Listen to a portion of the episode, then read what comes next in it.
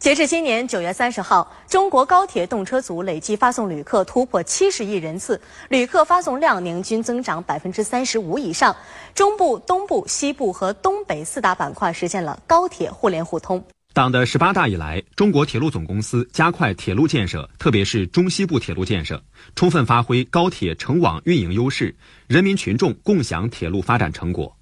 随着京广、沪昆、哈大、贵广、兰新、海南环岛等一批高铁重点项目建成通车，四纵四横高铁网基本成型。中国高铁把北方边陲小城与南方海滨城市串联起来，把西部大漠、中原地带沿海地区有机连接。目前，高速铁路与其他铁路共同构成的快速客运网已超过四万公里以上，基本覆盖中国省会及五十万以上人口城市。长三角、珠三角、环渤海等城市群因高铁联系更加紧密，东部、中部、西部和东北四大板块实现了高铁互联互通。高铁成网运行让区域和城市间的时空距离大大缩短，东北、华北、华中、长三角、珠三角等地区形成一小时交通圈，同城化效应不断扩大。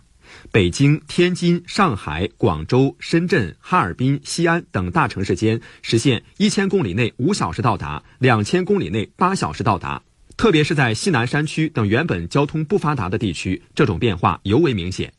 二零一四年底开通的贵阳至广州高铁，使两地之间的旅行时间由开通前的二十一小时压缩至四小时，动车组列车占旅客发送量比重已由二零零八年的百分之七点八增长到百分之五十二点三。随着高铁网的日益发达完善，高铁串起一条条新型城镇带、黄金旅游带、产业聚集带、经济繁荣带，由此产生的高铁经济新业态，正成为我国经济发展新引擎。